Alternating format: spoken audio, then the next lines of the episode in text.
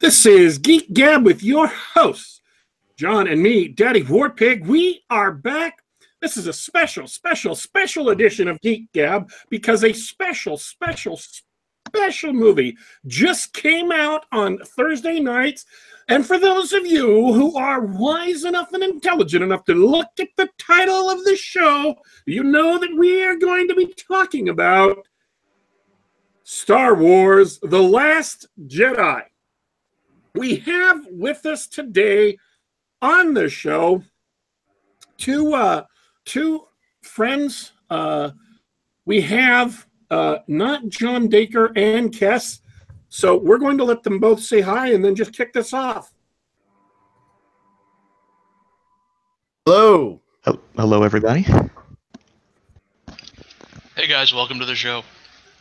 Darth Vader is Luke's father. Oh yeah, by the way, there's a good chance we'll be discussing spoilers uh, sometime during this show, and I'm not necessarily going to highlight each one. Uh, the reason why we have several guests today is because, as you may hear, I have somewhat of a cold, and so I'm not going to be talking as much as I uh, usually am, although I will be pitching in here and there. Um, and there's one thing I want to say before we get into the movie itself, but I'm going to let Dornall say it. Is it that we decided that we needed, even though we are on a break, we're on the holiday break, we weren't going to be doing any Geek Gab shows from now until the, uh, from a couple weeks ago until the New Year's. Why is it that we decided that we had to do a show today? Because we are smart individuals who uh, knew that this was maybe not going to be a great movie or not in our wheelhouse. And as soon as the spoilers came out and we got a glimpse of just how bad it was, we had to see it. And as soon as we saw it, we had to gab about it. It's that good, guys. Well, I don't know if I would say that good. I'm just happy they made a sequel to the holiday special.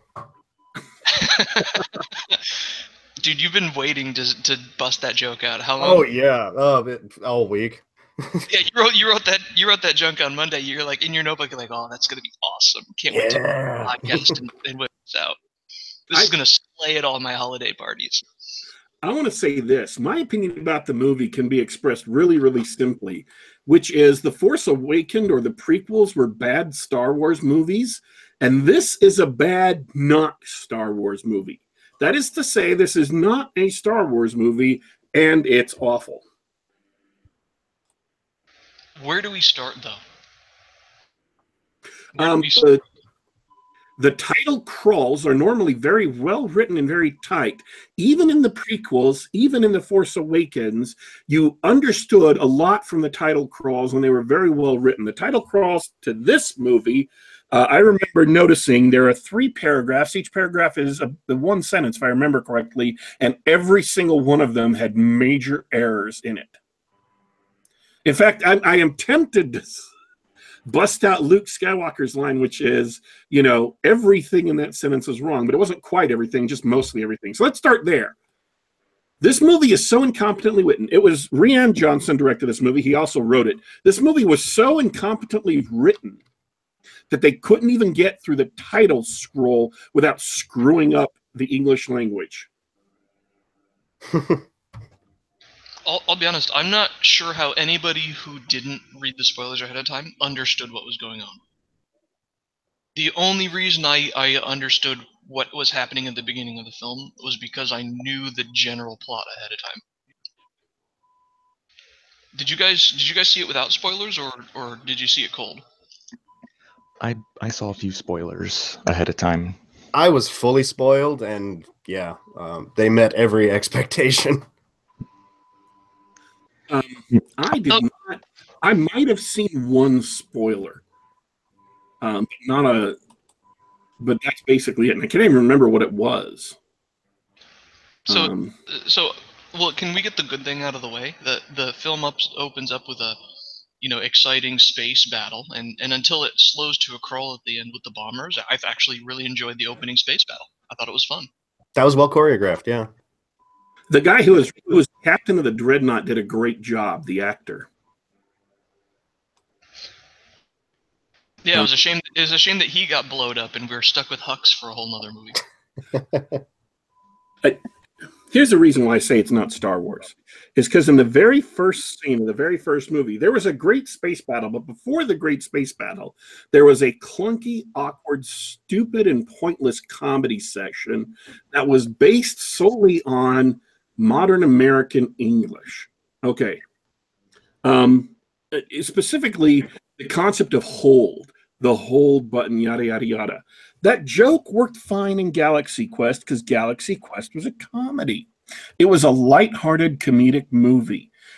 The joke does not work in Star Wars.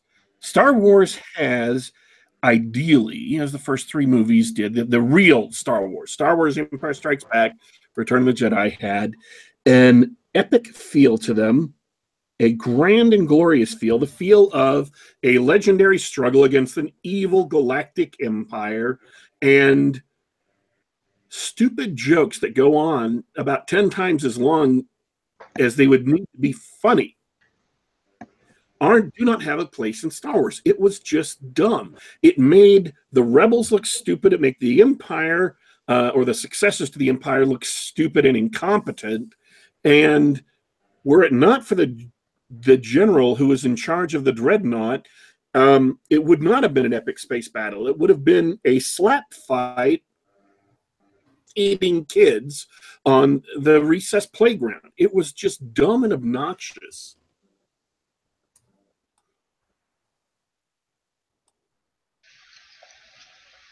We're all reminiscing just how bad that scene was. It was obnoxious.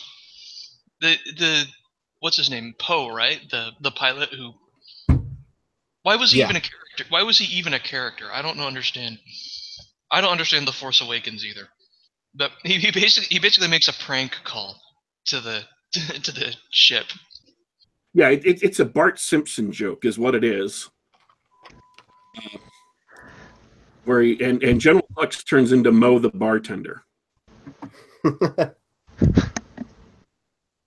And you're right about like making these guys look incompetent because it's it's they did the same thing in the Force Awakens where the the Dark Lord, Sith Lord, the is a you know incompetent bratty child and and the guy who's commanding you know the military commander of the the first order is also kind of young and and they they play it up you know he he's thoroughly embarrassed by this fighter pilot in front of his whole crew um, and there's even a pecking order where Kylo Ren is is constantly abusing him, even when he's trying to rein in Kylo Kylo's uh, emotions and and make you know smart, rational, tactical decisions. It's just the First Order is a farce. They're Illinois Nazis Illinois Nazis from Ex- Blues Brothers. Remember? Yeah, They're the Illinois Nazis from Blues Brothers. They're like just super try hard, edgy, but there's like five of them. I mean, they're not they're not as big as the old Empire was, and yet they have like twice as many resources for some reason. Yeah, speaking of poorly written, can you guys explain to me how, in the span of a few weeks, this tiny holdover of, of former Empire forces, former Imperial forces, uh, took over most of the galaxy? You know, by the time Rey was finished hanging out with Luke Skywalker on an island. Like, how does how does the timeline work on that? Space magic. Time dilation, right? Right. So, so uh, literally months and years uh, happened in the rest of the galaxy while uh, Rey was milking alien udders. Yeah. I tell you what, guys. some of the spoilers I read were fake, and some of them, much to my horror, were accurate. Yeah. I mean, can we start saying them? I mean, is that okay? I, I full full spoiler. Just any, anybody listening to us is screw it.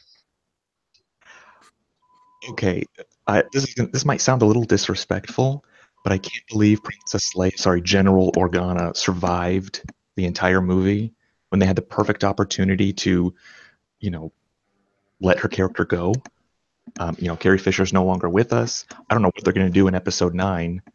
Um, Yeah, she can't really be a part of it. You, I- I was thinking the same thing.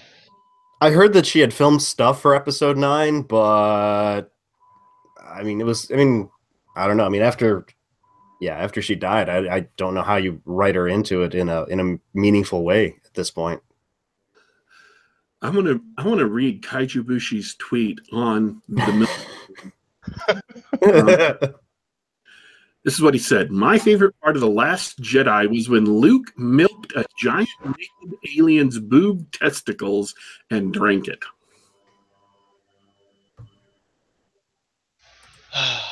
Five Wow. stars. There we go. wow. Spoiler alert, that's not a joke. That that's a thing. Yeah, that, that really, actually, really, actually, really, actually happens. Oh, and it's Yeah, worse. It's it's worse, and you can actually see a clip of it. Oh yeah. It's worse than it sounds. They the director, and I'm going to spoil this because if you're listening to this, you you are gonna you're gonna watch it just to hate watch it. The director even says, "Luke, now I want you to just swig some of that milk and let it dribble onto your big, you know, hermit beard, and mug for the camera." Just that that yes, that picture's now in your mind. It's uh, it's the truth. But it's green milk this time. It's not blue, so it's totally different. Um, here's the, here's the thing. I have a lot of opinions about this, but most of my opinions are about the aftermath. Um, the good friend of ours, Jim, uh, who has not seen the movie yet, I don't think, Jim Fear, um, was getting really, really angry at what the movie had done to Star Wars and what the movie was doing. And I want to explain what it's been doing in just a sec, but I'm not angry about the movie because it's um I, I- and I had to not put this on Twitter because it just sounded too melodramatic, but it's the absolute truth. The movie is the last straw for me. Um, there's a point in time at which a degenerating relationship, when you have the last argument with that person, you and it's over and done with. You're not even angry. You're just done. You're through. You're beyond anger. The relationship is over. It's dead, and you're walking away. That's it. You're not upset anymore. You're not angry anymore. You're just done. This movie pushed me past the done point with modern American culture, modern American pop culture, with um, Marvel Comics. And and if we have time, there are a lot of similar things between um, the recent reign at Marvel Comics that's destroyed the company. Um, not Marvel movies, not Marvel Entertainment, but Marvel Comics, specifically the paper publishing arm. Um, with Star Wars, with Star Trek, with pretty much everything that is mainstream pop culture, mainstream American pop culture. I'm done. I I I have no respect for it. I have no uh, I have no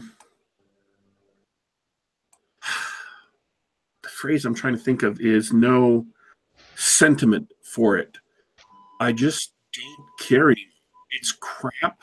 It's garbage. It's being deliberately ruined by people. Um, this Rian Johnson, who came in to do Star Wars The Last Jedi, has specifically set out and succeeded at uh, deconstructing, undermining, and destroying Star Wars. That was his apparent goal. Um, and I say that not, you know, oh, I, I impute it. I mean, everything he does in this movie, every scene, every character, what that character does, all of the themes, events, explanations, um, special effects, all of it is designed to uh, piss all over Star Wars, to set it on fire and burn it to the ground, and not just the original trilogy, um, not just the prequels, but also the last movie. Uh, he wants to burn all of it down. and by and large succeeds. And this is the person who now has his own trilogy of Star Wars movies. After episode 9, which is the next movie, which is being made again by J.J. Abrams, who made The Force Awakens, Rian Johnson, who made this movie, has his own entire Star Wars trilogy. Three movies from this same guy.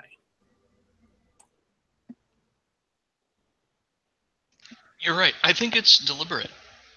I think it, it's deliberate, but I had a slightly different perspective on maybe why or what he's doing.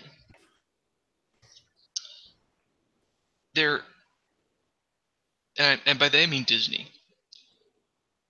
What what they've done is they've completely broken down Star Wars, and they're trying to uh, create this shambling Star Wars like property for the next generation of suckers. I mean, moviegoers and, and, and children.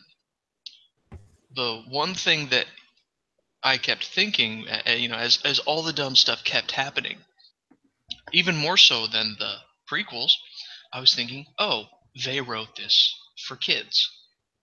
It's it's not and and and not just in the sense that it's like a dumb kids movie, but it's it's sort of this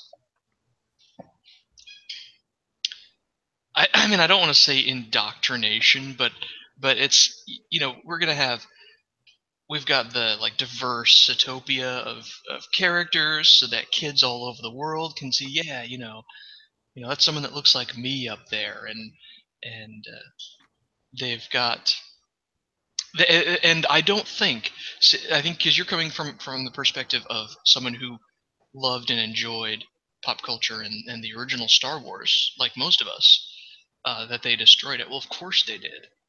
Uh, Luke uh, Luke Skywalker in this film is not recognizably Luke Skywalker the character. It's it's it's Luke Skywalker, a different character played by Mark Hamill. But I don't think they were doing it to destroy what we love or, or something like that. A, I don't think they care about the or you know the original property, and B, they they also don't care about uh, that audience. They're trying to build something with that brand for the new audience. And what makes it hurt is that it's a bad film, it's a bad script, it's a bad product. And even though I think it, it seems to me it looks like it was written for children, no child should ever see this movie. Uh, it's it, it is all the themes and lessons and characters and and events, uh, you uh, you get pelted with with you know typical you know Star Wars style violence and stuff like that, uh, and and it's not worth it because the stuff that your kid is learning and seeing and, and enjoying it's all garbage. It's all harmful. It's poison. It sounds pretty strong. But you're absolutely right know, it Yeah. is. uh, It's just. It's gonna. Sorry, I'm trying to find the words here. Um, Star Wars is dead. That that's that's just the short version. This is just something else. I don't know what it is, but it's not Star Wars. Uh, I, I'm going to bring up from the chat Banner of the Blue Boar. Welcome to the show, by the way. I've never seen your name in the chat. I'm glad you joined us. Uh, points out one of the lines that's repeated in the movie let the past die. Kill it if you have to. Right? That wasn't just that wasn't just kylo ren talking. That that was that was disney talking. Like this is not this is not just deliberately not your daddy star wars. Like the prequels the prequels were obviously aimed towards kids. This is not your daddy's star wars this movie is also we kind of took your daddy's star wars out behind the shed and shot it. Sorry. And it's right there in the script. They just say it. You know, but at the at the same time, though,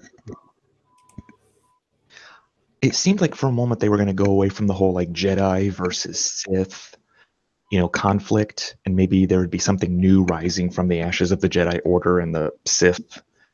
Um, you know, I thought there was going to be some sort of, you know, middle, like third way, some sort of like gray Jedi thing going on with Rey and Kylo. Like he'd make her darker and he'd make her, or she'd make him lighter. Uh, you know, something different. And they didn't. They teased it and then didn't do it. It. It was pure fan service, wasn't it?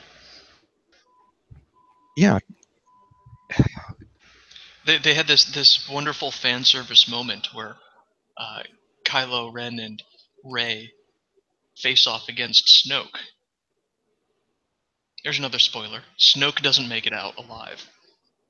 And so they have that wonderful, and it's all fan service. And it, they followed up with a poorly choreographed fight where they, you know, they spend a scene fighting together instead of against each other.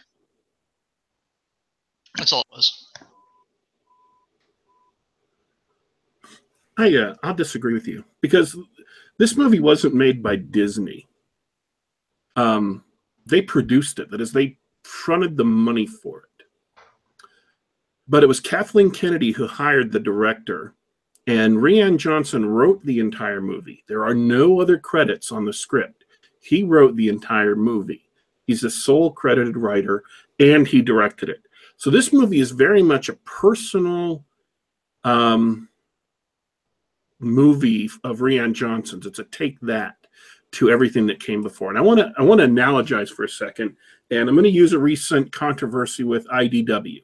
IDW is a comic books company. Generally speaking, they run licensed properties. That is, they buy the rights to, for example, uh, Hasbro uh, toys that have had long-running comic series since the 1980s, and then run modern sequels to them.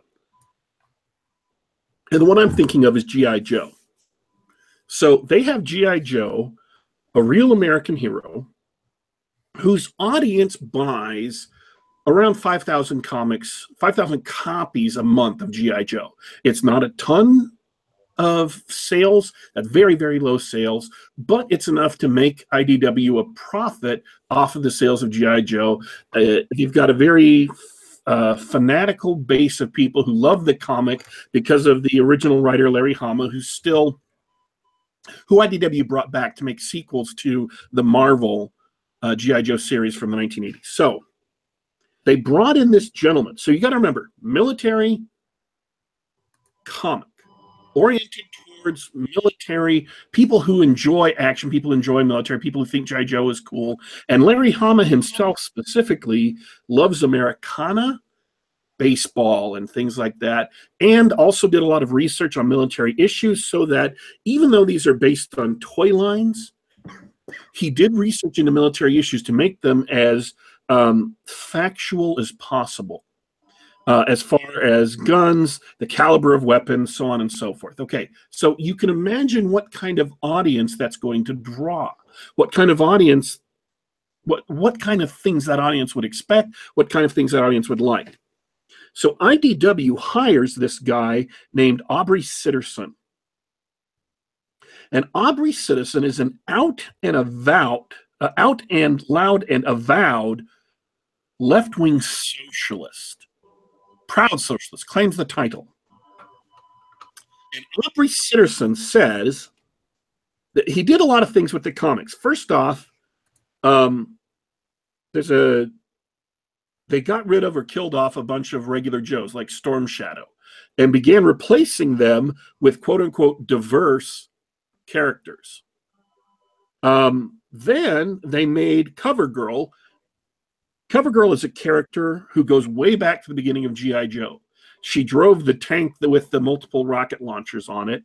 And she is, according to her bio on the toy and in the comic, a literal supermodel who decided to quit supermodeling and join the military. And so now she drives this tank in the GI Joes. They turned her from a supermodel into a uh, chubby, very very obese woman, an obese woman. So they turned Storm Shadow, or excuse me, they turned Snake Eyes who is the Joe who dresses completely in black. They turn Snake Eyes into a Hispanic woman. and they turned a minor backup character into this massively obese woman, far bigger even than CoverGirl, and CoverGirl isn't isn't thin. Uh, the new CoverGirl isn't. So they went through GI Joe, got rid of a bunch of characters, and systematically replaced undiverse characters with these new people and turned the Joes into a joke. The GI Joes are now people who couldn't do 35 push-ups in training. They couldn't do it, all of them. That's the Joes. They're losers. You may wonder why. In a company ostensibly devoted to selling comics, you would not only piss all over your past, but you would deliberately take people who are supposed to be an elite fighting force and make them losers. So it seems to me that Rian Johnson has done the same thing to Star Wars that Aubrey Sitterson did to G.I. Joe. Aubrey Sitterson, by the way, finally got kicked off of his Joe title because he said on 9 11 this year that anyone who wasn't in New York on 9 11 is not allowed to mourn 9 11 because you're a poser, you're a faker. So if you lived any place else in the country but lower Manhattan, you are not allowed to say, you know, remember 9 11 or to say how bad you felt about it or anything because you're a poser, you're a faker, and you should shut the hell up. So that kind of event is not unusual in that it also happened to Marvel Comics with a bunch of their characters where they went out of their way to make long running established characters into colossal losers and to in effect destroy the commercial appeal of the property so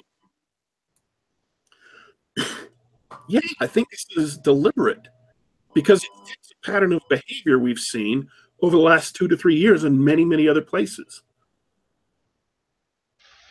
So that's that's a great point that Rian Johnson might be, you know, deliberately sabotaging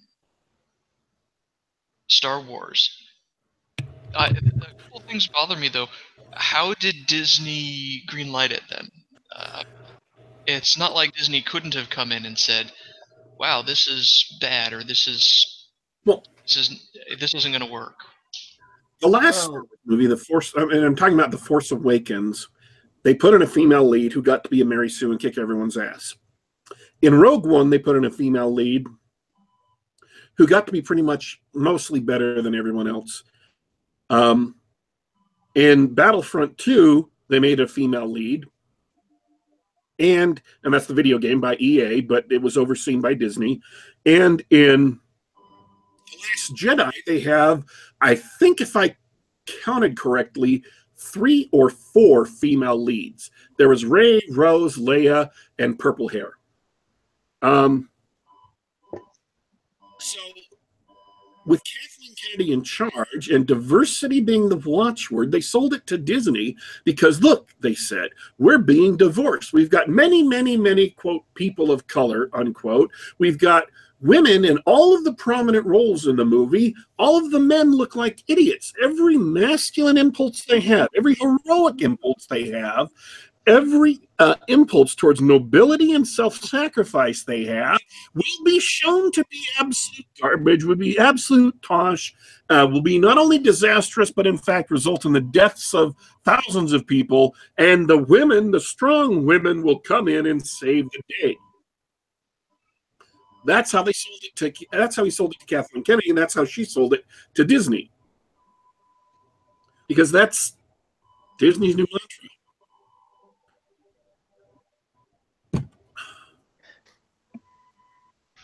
Well,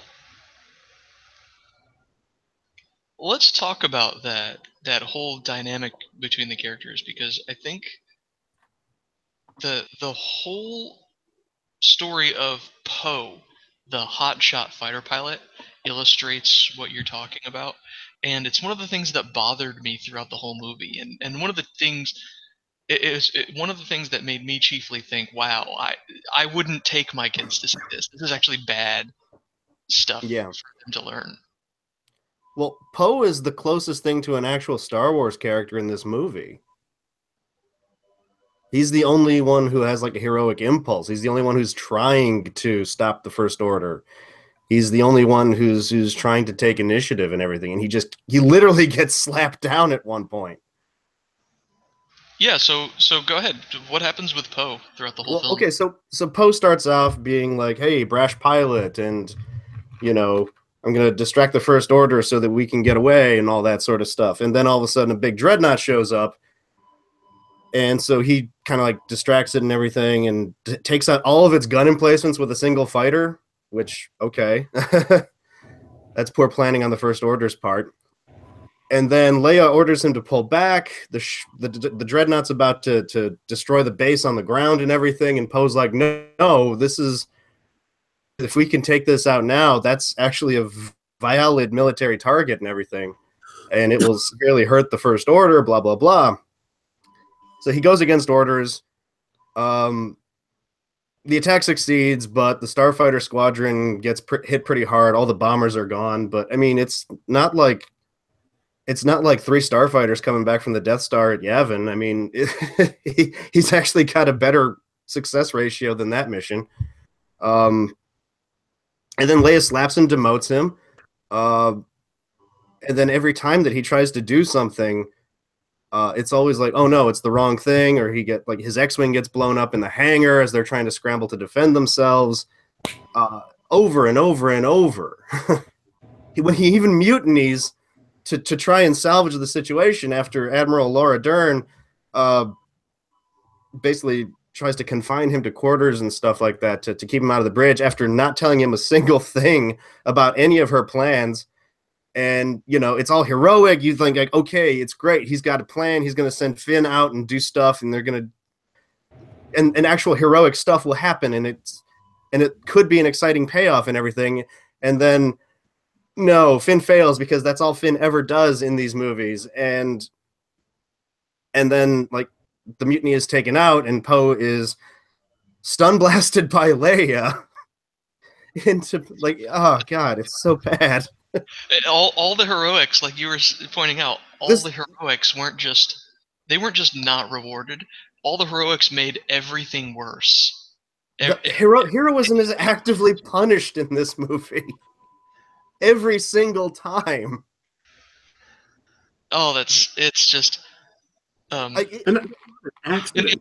the worst was from um, I want to talk really quick about the Admiral lesbian grandma who who uh, he he accused of being a traitor and and he mutinied against and he he fails uh, the Rian Johnson fails script writing 101 uh, the plot hole is as big as the moon. That's not a moon. That's a plot hole.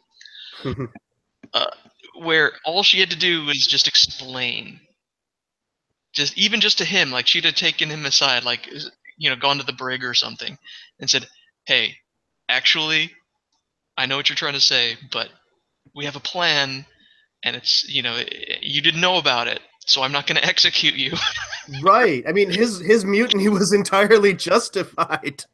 and, and, and the best part is that like they mutiny and counter mutiny each other and they're, they're like friends at the end like they- they're cool. Oh yeah. I admire you know i admire his initiative or, or something like that. So we're supposed to so we're supposed to um we're supposed to believe that um admiral lesbian grandma and and uh And Super Leia. and and and super lady yeah super leia uh who can't effectively communicate and can't keep a guy like poe under control you know authority 101 uh, we're supposed we're, we're we expect that they're supposed to lead these rebels and even at the end Admiral Purple uh, Grandma, Purple Hair Grandma, does the heroic thing. She makes the heroic sacrifice, And, that's the it- only heroic sacrifice that has any positive impact. right. Yeah. And and they do the same thing with Finn, where where Finn, Finn in in what almost amounts to character growth, stops being a coward and is about to make the ultimate sacrifice, and he gets, you know, he's denied. That actually would I mean ah, that Finn Finn's potential sacrifice could have salvaged this entire movie. Yeah, and, the That- the whole thing is that his whole character is that he's a coward. Right. Right. And so the the, the time he finally like okay, I'm not going to I'm done running. I'm going to die for something, you know, like I'm I'm done running. I'm going to, you know, sacrifice my life for something bigger than myself. That would have been powerful. Like people would be talking about that for years. That would be the Luke I am your father moment of this movie.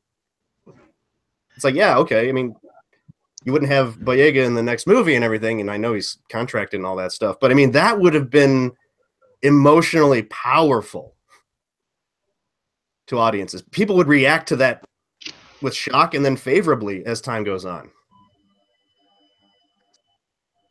Yeah. Powerful emotions weren't allowed though. Go Nope. ahead. I mean, he it was so noble.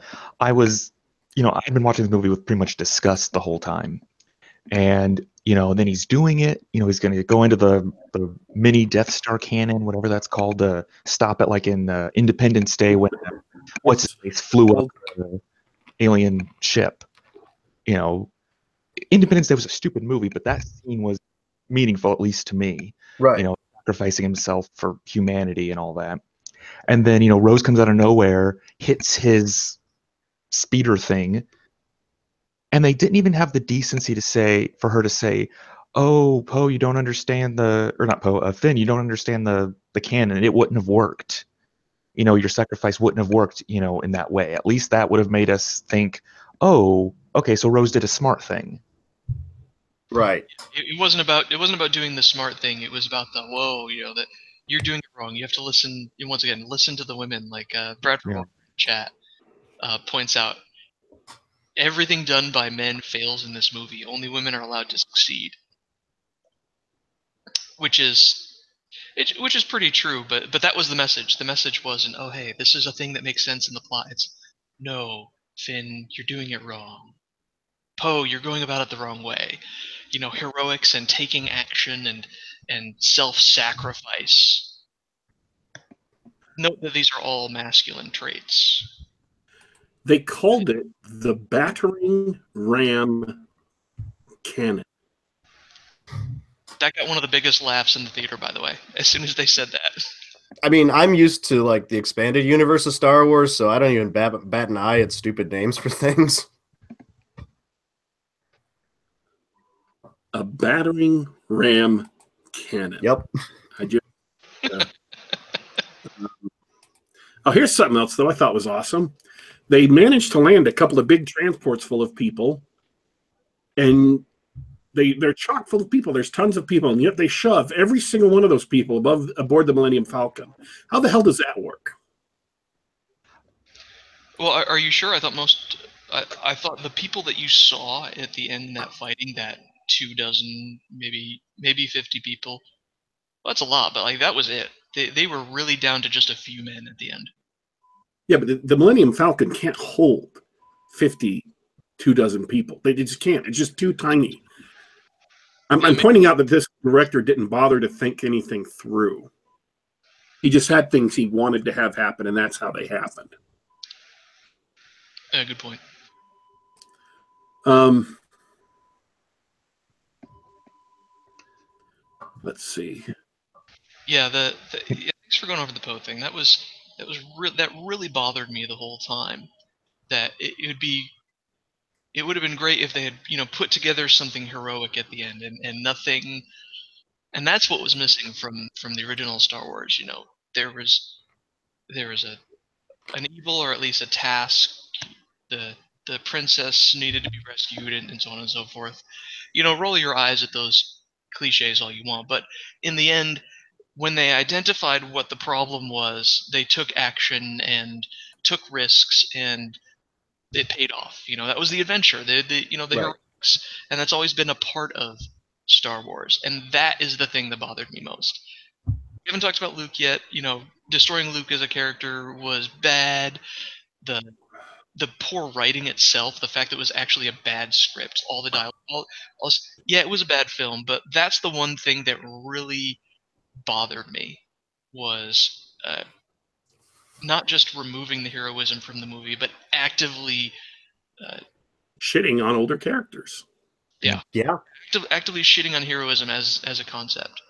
Um, I want to read this. Uh, this is a this is from Vox Day's blog that I saw reposted. Uh, in the extended universe, Luke marries a 9 of 10 redhead, has kids, restarts and reforms the Jedi Order successfully, fights alongside his friends in cool battles, and becomes the most powerful Jedi Grandmaster who ever lived.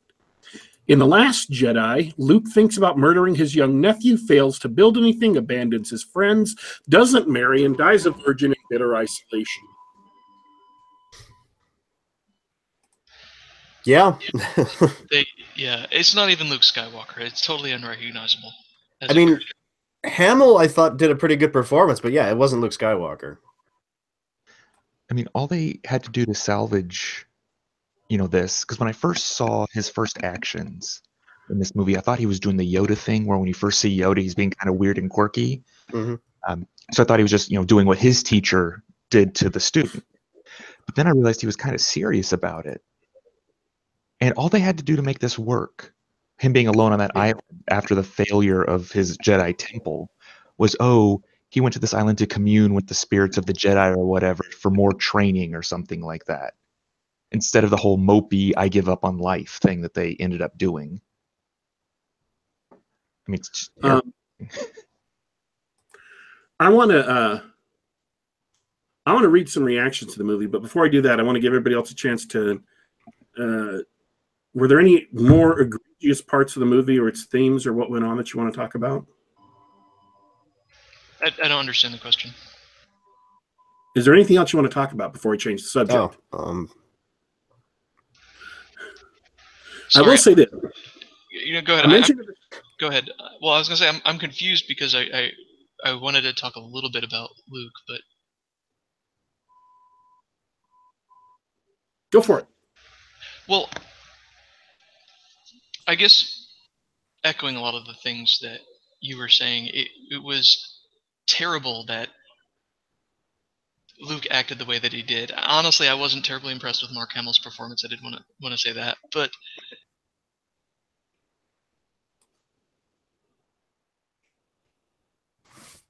I guess you guys already already said it better than me. It's it, it just wasn't the it wasn't the same character. It didn't make sense. It didn't uh, it didn't give Rey any any training.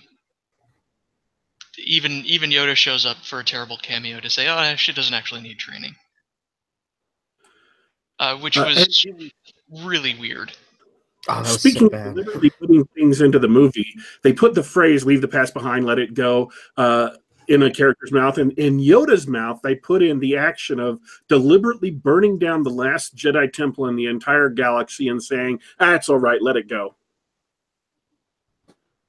And since when can Force ghosts like actually affect the real world? Um, I will say this: I want I mentioned early in the show that this movie didn't just piss all over the old Star Wars legacy; it also pissed all over the Force Awakens, which it did. Because at the end of the Force Awakens, we have Rey go down to the planet. She has Luke's lightsaber that somehow got rescued from Bespin. I don't know how that worked, but it did. There was no explanation in this movie about how that happened. It was uh, so she takes it and gives the lightsaber to Luke. Luke takes the lightsaber and tosses it over his shoulder and walks away. So that epic conclusion to The Force Awakens is literally thrown in the trash within the very first time you see Rey in this movie. That's not all. Rey has been long speculated by many people to have been abandoned on Jakku, that maybe she's related to Luke or maybe she's related to Leia or whatever. And there's this big mystery about her parents that was set up in The Force Awakens. So we were looking for The Last Jedi to at least address that with the hope, some people had the hope that if you addressed where Rey got all this force power, she, her Mary Sue-ness could be explained away. Well, I want to say to those people, tough luck, this movie will not save you because it's revealed that despite her having fantabulous power in the force, power that's greater than Ben Solo, the power that is almost greater than the heir to the Skywalker line, and all the Skywalkers have had super force abilities going way back, and Leia gets her own super force abilities in this movie. It turns out that Rey's parents are drunkard junk collectors from Jakku who sold her away to pay their gambling debts and drinking and their bar tab. But can we trust the source that that information came from? The movie, yes, the way the movie is shot says, yeah, that he knows what's going on. She saw his future, he saw her past. I mean, you can try to take that back in the next movie, but there was nothing about it that made it seem like that was false. She cries. She admits he's right. She's always known that her parents were nobodies. She's not anybody special. She was never anybody special. Which, which is funny considering affinity with the Force is hereditary. At least partially hereditary, yeah. Um, so the movie doesn't just go out of its way to shit on Star Wars. It goes out of its way to shit on The Force Awakens. That all of these plot threads that were built up from the last movie are either ignored, dropped, or deliberately thrown away, sometimes literally. Um, CGI Yoda looked really, really bad, even for CGI. Uh, I mean, I've gotten used to great looking CGI characters like the apes from Planet of the Apes or Snoke himself. Yoda looked awful. I don't know what it is about CGI Yoda, but he always looks bad. I, I thought it was all bad, to be honest. I, I think it, the Star Wars now has this style that they started with the prequels of, of green screen everywhere, and they've they've iterated and they've improved on the style, but it's still garbage. Uh, it's the the sets were were bad. Everything but the uh, space battle at the beginning was hard to follow, nonsensical. So, again, I'm, I'm going to talk about some of the things I saw posted online. But before I change subjects a little bit, is there anybody, any other criticisms of the movie other people want to jump to? Yeah. Um. What about the fact that Luke just dies? He just he force projects himself, whatever. Okay, across the galaxy to to to wherever the hell the hell that place is, Crait, I think. Um, confronts Kylo Ren. Blah blah blah. It's like, oh wow, great big moment. And then it turns out no, he's force projecting himself from his little island, and then he stops, and then he just dies. That's it. He just dies. I mean, that's But that, I mean, yeah. I don't know. Like poignant yes, it's stupid. for the character. Yes, it's stupid, but it's also perfectly in line with the theme of this movie, which is screw you, screw your Star Wars. We're throwing it away and we're going on to our own thing. Yeah. That's the message of this movie, and that's just part of it. Um, all right. I'm going to jump into some reactions to the movie. I've got some tweets here uh, I want to read. And the tweets, in my mind, illuminate, illuminate what is commonly going through a lot of people's minds. And I've seen this even in, in headlines. I don't have the headline um, in front of me. I wish I did, but it was basically um, Wars The Last Jedi should be called Women Getting Shit Done.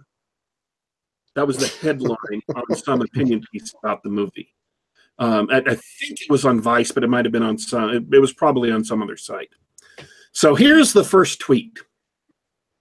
The Last Jedi is about a universe of women trying to turn a universe of boys into men. That so many fanboys hate this speaks volumes.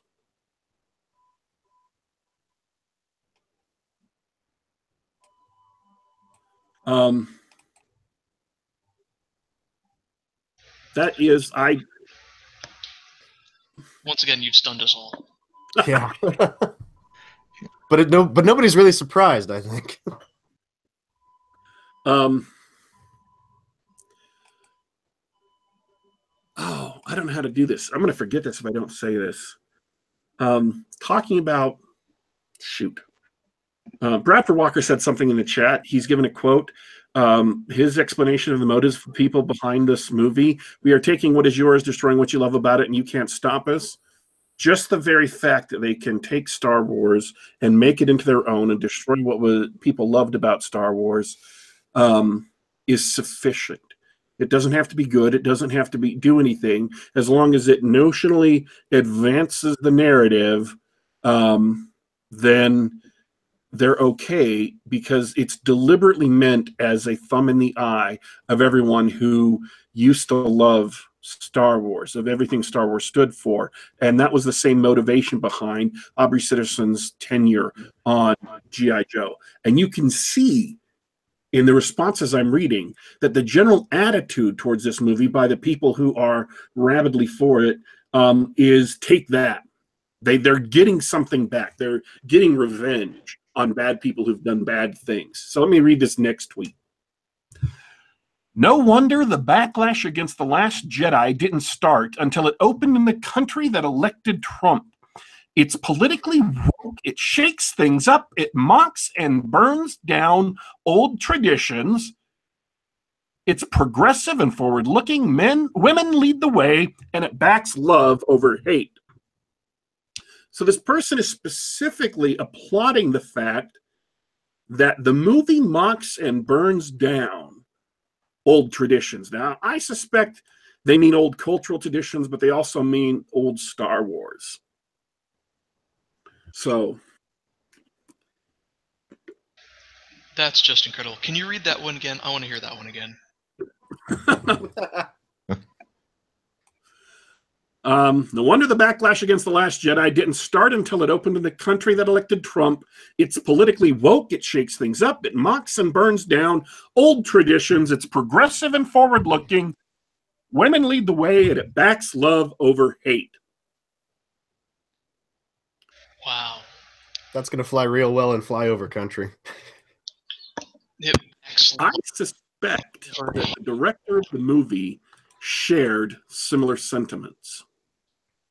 Uh, yeah, but hey, what can I say? This person has no idea of heroism or its value because in trying to send that love over hate message, it shits all over taking action and, and heroism. Um, so this is the last one. It's the longest one, so you have to uh, I have to apologize for it. There's a couple of paragraphs. Um, I'm going to pause after each to give people a chance to react. And and this first paragraph is a doozy. The more I think about it, the more I see the Last Jedi as a carefully crafted, worthy goodbye to the old Star Wars and old fans like us. It's definitely not our generation's Star Wars. It lacks the, the pioneering spirit, the wild creativity of world building, animatronics, puppetry, and spaceship design, and the freshness of the discovery of the Force. But it has developed CGI, diversity, a world where minorities and females have an equal chance for adventure. A story where nobodies can beat royalty, where camera work, tight script, and good acting count in a Star Wars movie. They didn't in the prequels. Spoilers ahead. Princess Leia is never coming back. Darth Vader, Yoda, and the Skywalker clans are gone. Old Star Wars fans can take Mark Hamill's Luke Skywalker as an example. Gracefully bow out while knowing the future of Star Wars is in good hands.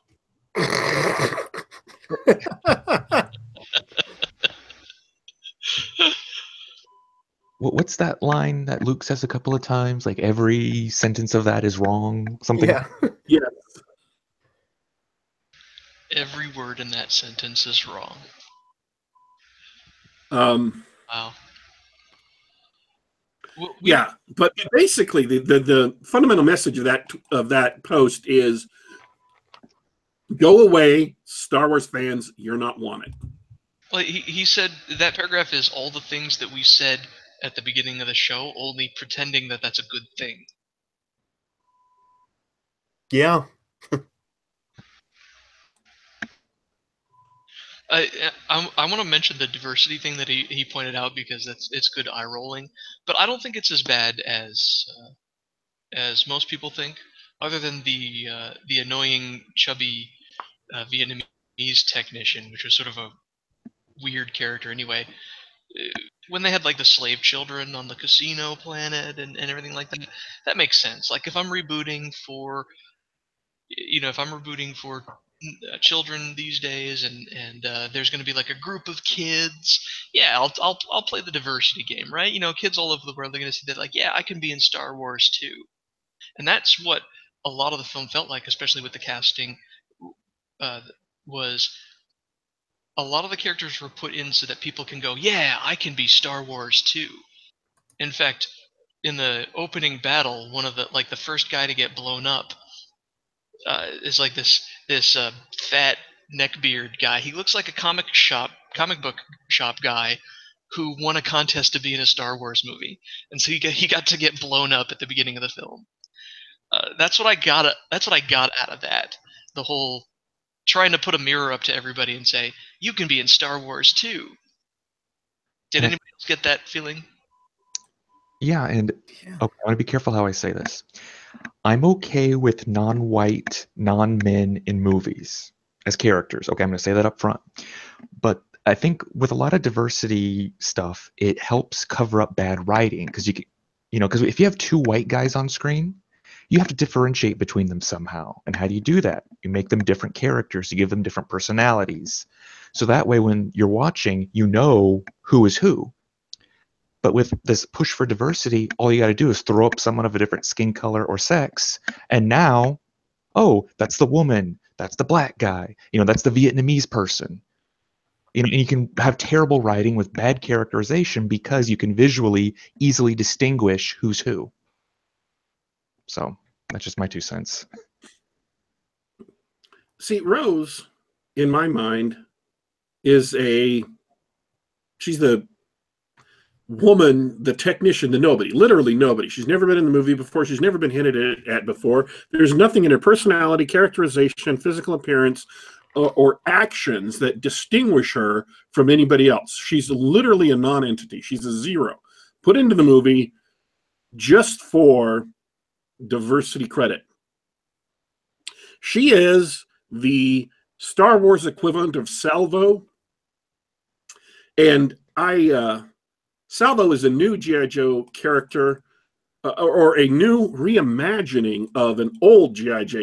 Joe character who is uh, basically, she is a tall, obese woman who ever, ever, Earlier, didn't you? I'm sorry? Didn't didn't we talk about Salvo earlier? We talked about Salvo earlier. I, I'm mentioning her again because that's what Rose is. She is Star Wars' Salvo. So that's uh that's why I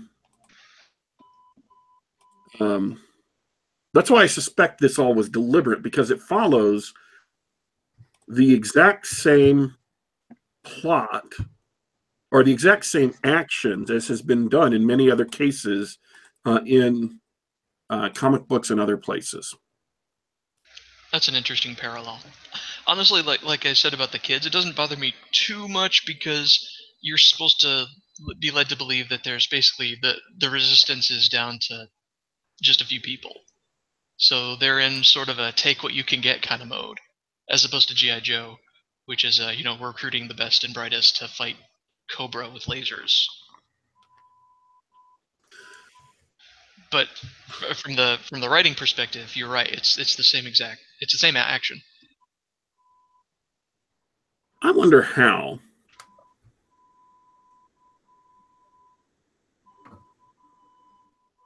Nah, that's. I mean, it is a good. It is a good quibble, but it is just a quibble. It doesn't get to the core of things.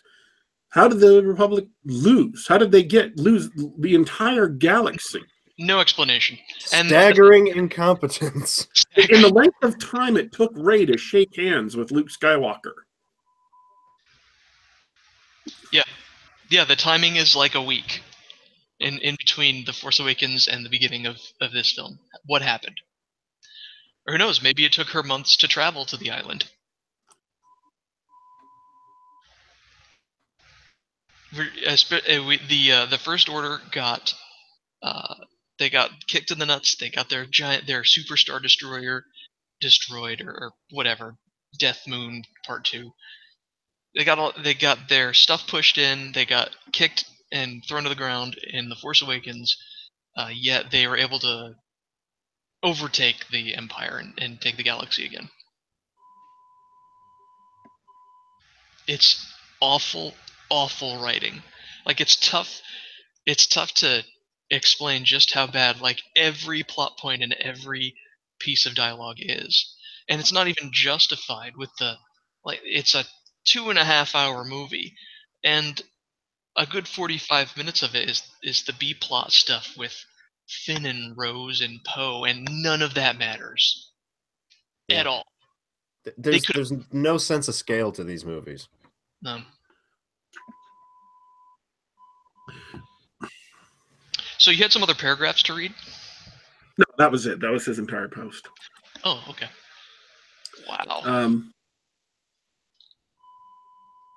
I'm just I'm, I'm sick of the despoilers, the barbarians who have made their way inside the gates, um, destroying everything and serving up this garbage as if it were innately, obviously superior to what has gone before. And if you don't like it, then you're racist, homophobic, transphobic, misogynistic, uh, on and on and on and on and on. You are evil. You are a white supremacist. You're a Nazi if you don't like these movies.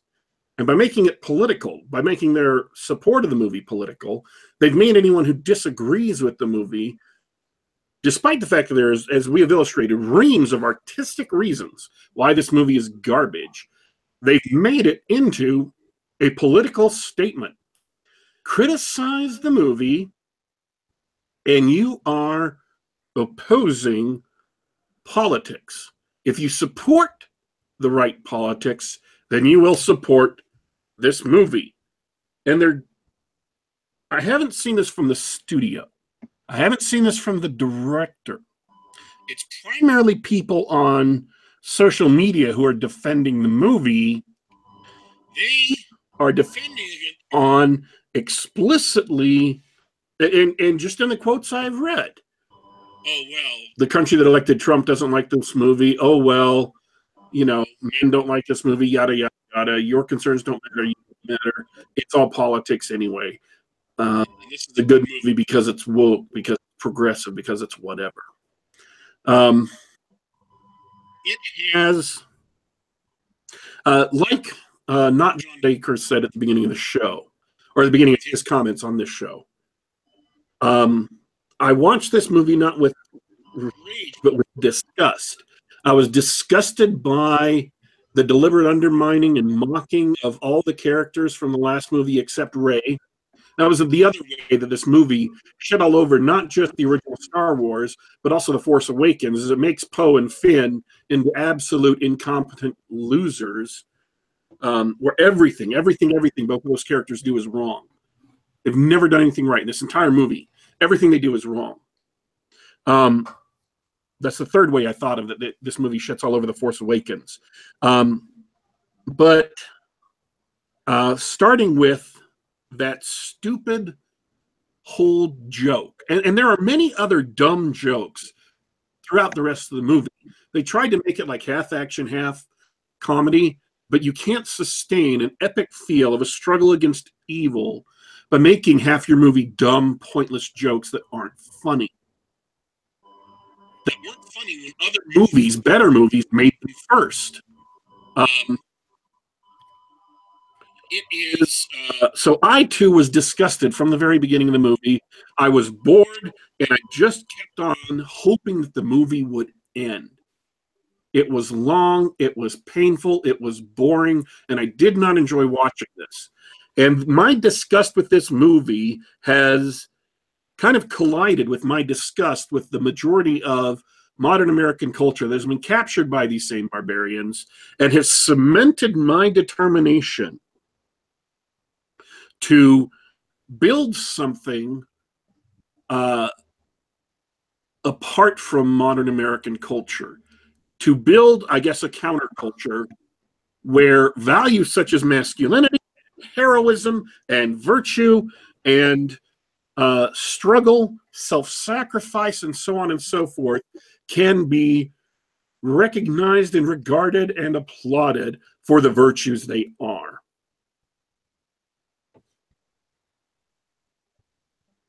Well said. That's exactly what we need.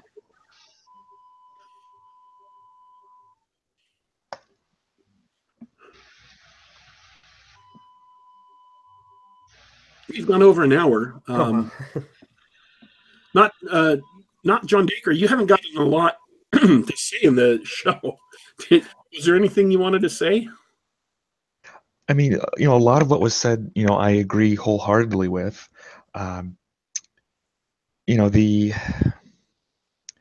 you know, the more I think about it, like one thing when we talk about Poe, I think Poe killed more resistance people than the First Order did in this movie. Like if Poe and Finn, if we find out in episode nine that they were secret First Order, like uh First Order infiltrators, I think that would make this movie actually make sense. in destroying it from within. Um, no, but uh, actually, I do have a question. Was there anything that we liked in this movie? Um, I think we mentioned all the stuff we li- at least Um, I all the stuff I liked at the beginning. like there were little tiny bits here and there. Um, I actually kind of like Benicio del Toro in this, just because he felt like a giant piss take out of the entire thing. Yeah, I, I'll never complain about a Benicio del Toro cameo. I mean, he's like a good scum and villainy character. If you're running a Star Wars RPG, like that's good inspiration. That's yeah. I like Oscar Isaac. He's got charisma. Yeah, he, he does. And I'm surprised it hasn't come up yet, but and I may be the only one who's going to defend this, but the Porgs. I love Porgs. I'm just going to say it. Uh, I thought they were going to be a lot more annoying than they were. That's, that's as far as it goes. Also, uh, I I thought that they would taste like guinea pig, but they're obviously birds, so I, I think they taste like chicken. Don't don't eat the Porgs. They're too cute. but Chewie was eating it. Chewie's cool. Yeah, All right. Chewie knows what's up. Um, there are tiny things that weren't totally awful in the movie, but by and large, the movie was was so fundamentally totally awful that it is irredeemable. The movie is irredeemable. I just, I'm done. I'm through. I quit. I'm tired of putting up. Um, uh, I'm tired of putting up with a culture of hating culture, a culture of hating civilization, a culture of um, obsessive, self satisfied people who are looking to be offended and looking to offend others so that they have a they have the opportunity to be uh, bloviating, outrageously self righteous. Um, they want these movies. One of the reasons why they spit in the faces of the audience is because they want to piss people off. They want to make people angry. They want to offend people. They want to give you the middle finger so that you will react and they can feel all self righteous and march up and down on the internet and declare how woke they are.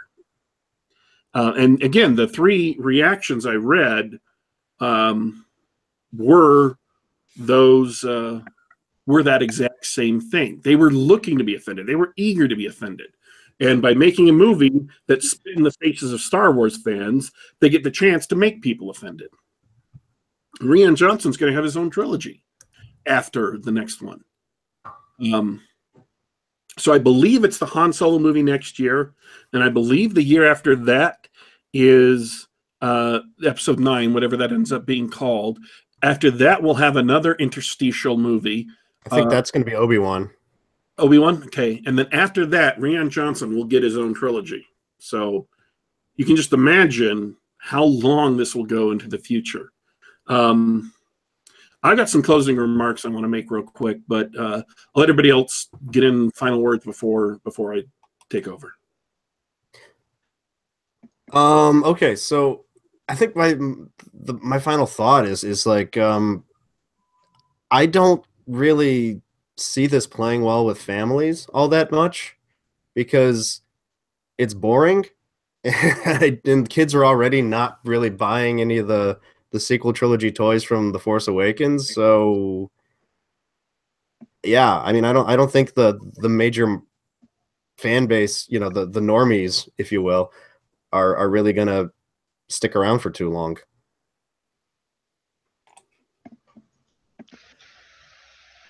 Not John Dacre. Your last Yeah. word. Uh, yeah, I guess may- re- I know it's been said before, but I mean, this. I I know that you know this Rian Johnson guy is going to have an additional trilogy, but I don't know if if Episode Nine doesn't turn things around. I don't know if there'll be enough money for another trilogy. I mean, this is just, you know, I went opening night, and the theater was close to full, but not fully full. Which, come on, opening night for a Star Wars movie. I live in a major city you know i live in dallas i'm not you know in the middle of nowhere you know with not many people like i'm in dallas in the city and my theater was not full on Hmm. opening night for a star wars movie i think that should say something Yeah. I, I went at 4.30 in the afternoon and my showing was just about empty on Friday night. wow Well, here's my summary.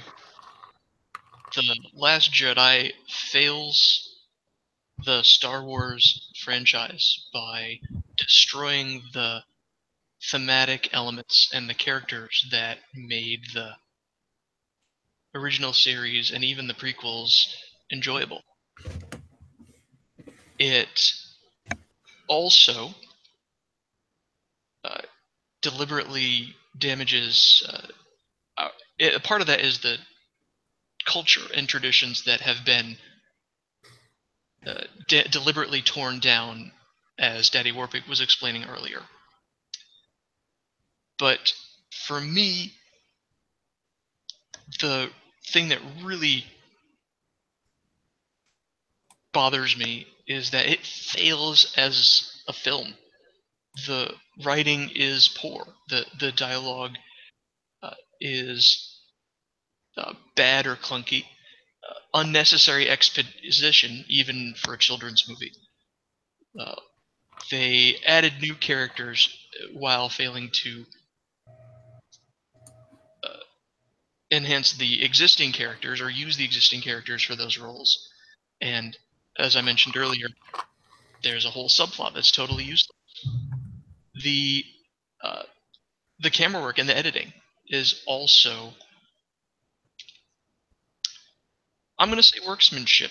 It most of the movie is done competently, but the parts that are bad highlights the fact that this is not uh, this is not what a AAA Hollywood Disney professional movie should be. The part that stands out to me the most, the the failure that stands out to me the most in the editing and camera work department are the conversations between Rey and Kylo Ren, which happen across millions of light years in the galaxy.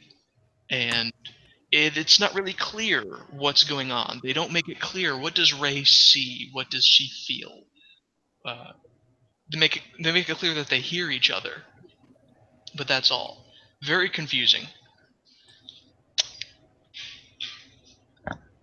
I think the soundtrack is the same thing. It's often you don't notice it, and then there's a bunch of really bad parts that come in. The Leia's theme coming in as she does the super, you know, the, the super Leia.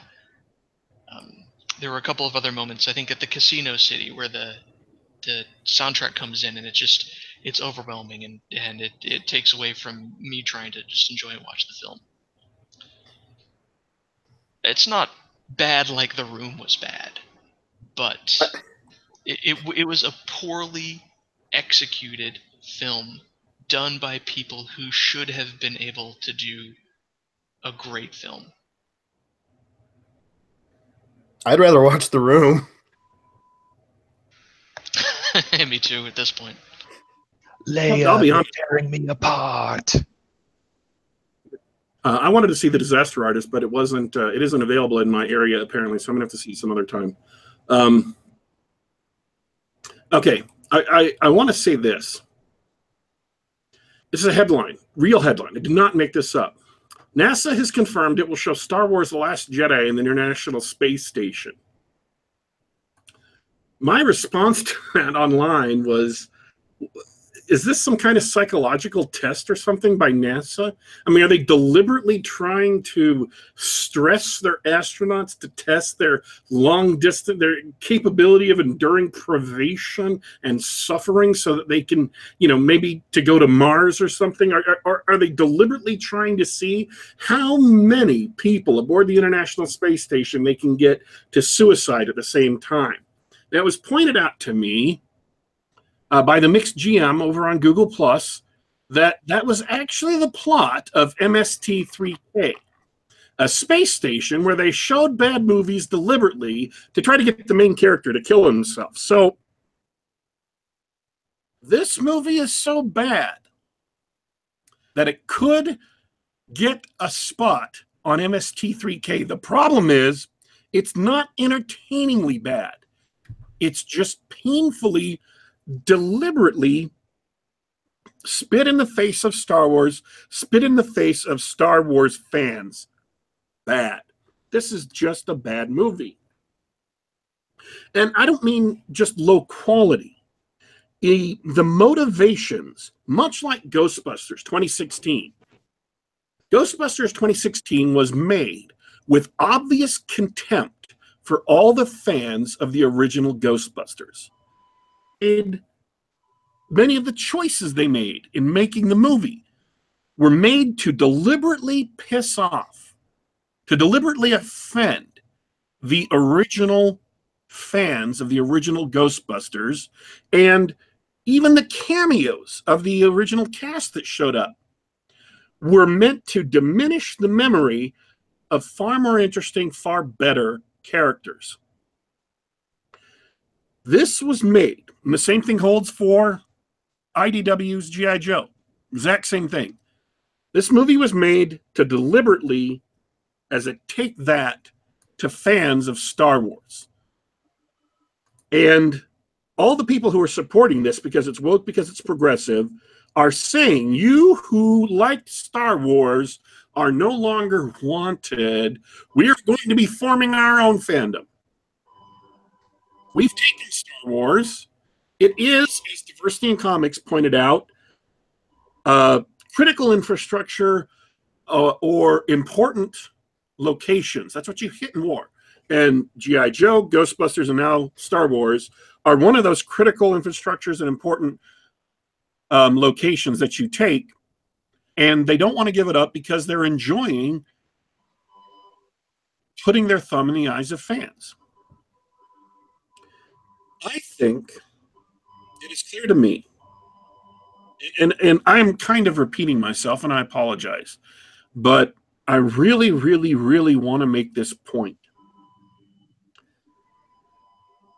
The high points, the commanding heights of our culture have been taken by people who despise that same culture. And I'm not just talking about so called geek culture, although it's most obvious in geek culture. The Science Fiction Writers, Science Fiction and Fantasy Writers Association, taken over by the same people, Star Wars, um, Marvel Comics, um, on and on and on. All of the high ground in our culture, all of the prominent things with a long history with respect have been taken and are being misused to attack our culture.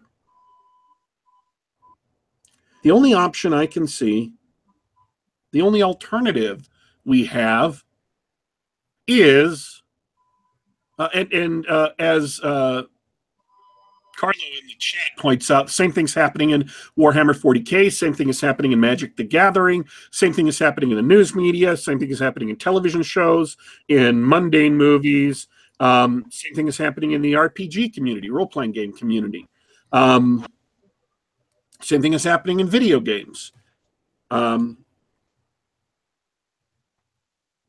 the only alternative is to make a truly alternative culture. And I don't mean that in the sense of alt right. And I don't mean that in the sense of alternative music.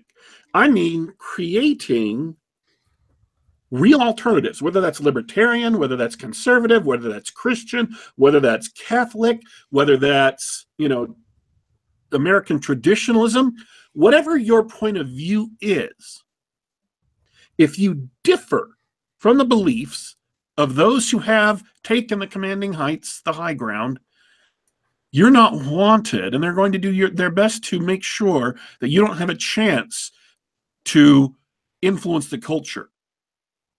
It is time for those of us who care, for those of us who have different belief systems, for those of us who do not accept the deliberate debasement of heroism, the deliberate disparagement of courage, the deliberate marginalization of masculinity, of virtue.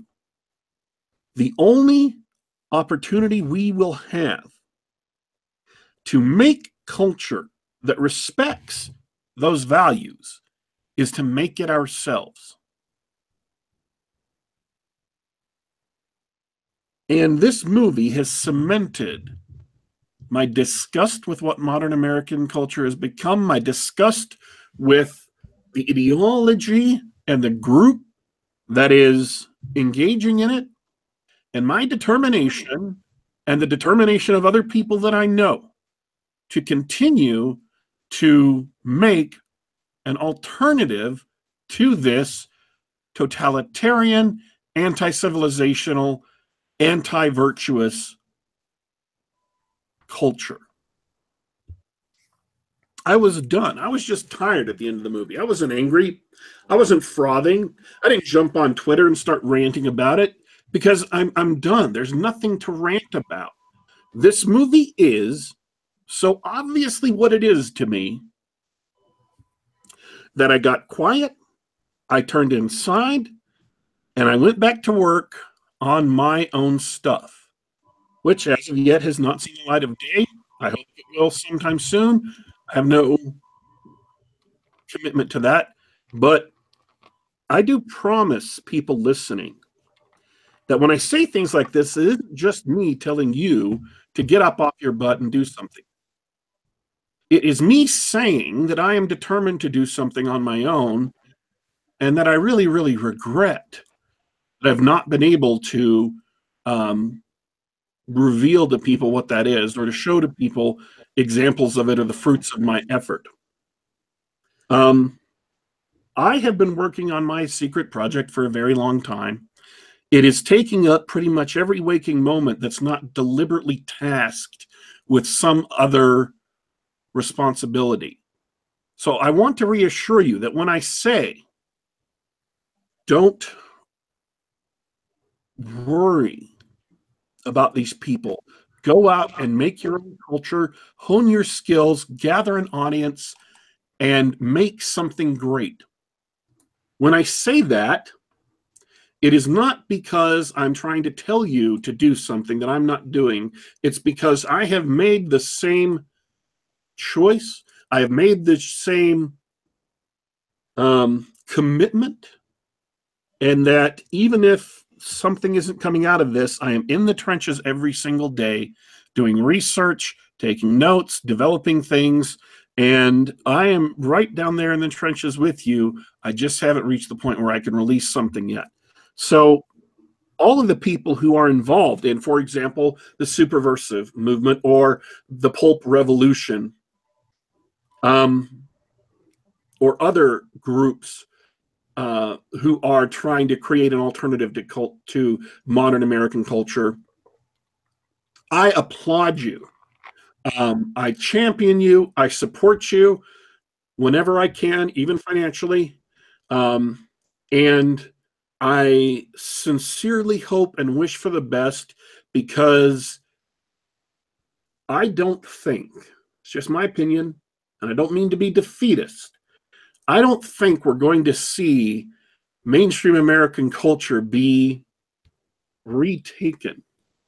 I don't think we're going to see mainstream American culture uh, be saved. I don't think we're going to be able to save Star Wars. But that doesn't mean we can't make our own stuff. And it doesn't mean we can't make something that is good and great, that reaches an audience and provides those with the desire to read something different, provides them positive, meaningful, touching, inspiring, enthralling, exhilarating stories.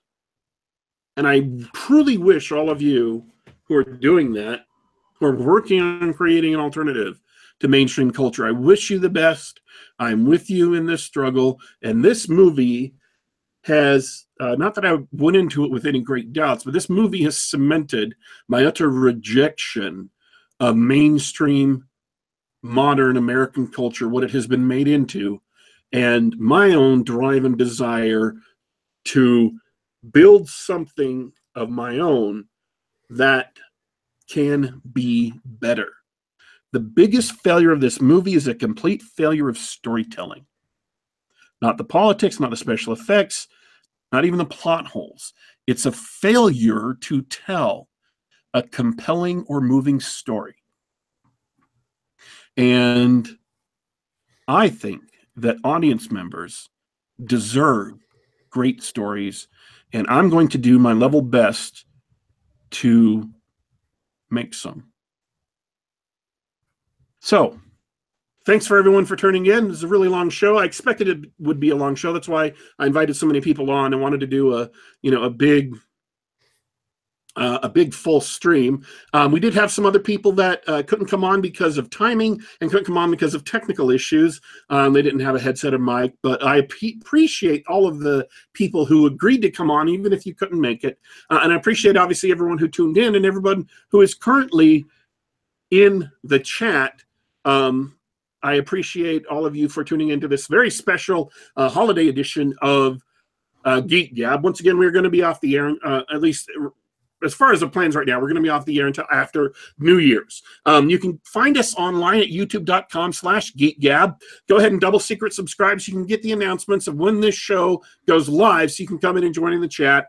We're also available on SoundCloud. We're available on the Google Play Store, and we're available on the iTunes Store. Come and uh, subscribe to us, download us to your favorite um, iDevice, and uh, you can uh, enjoy this show as our millions of screaming fans have already done. Thank you for tuning in, folks. We are signing off for today, but don't you worry, don't you fret.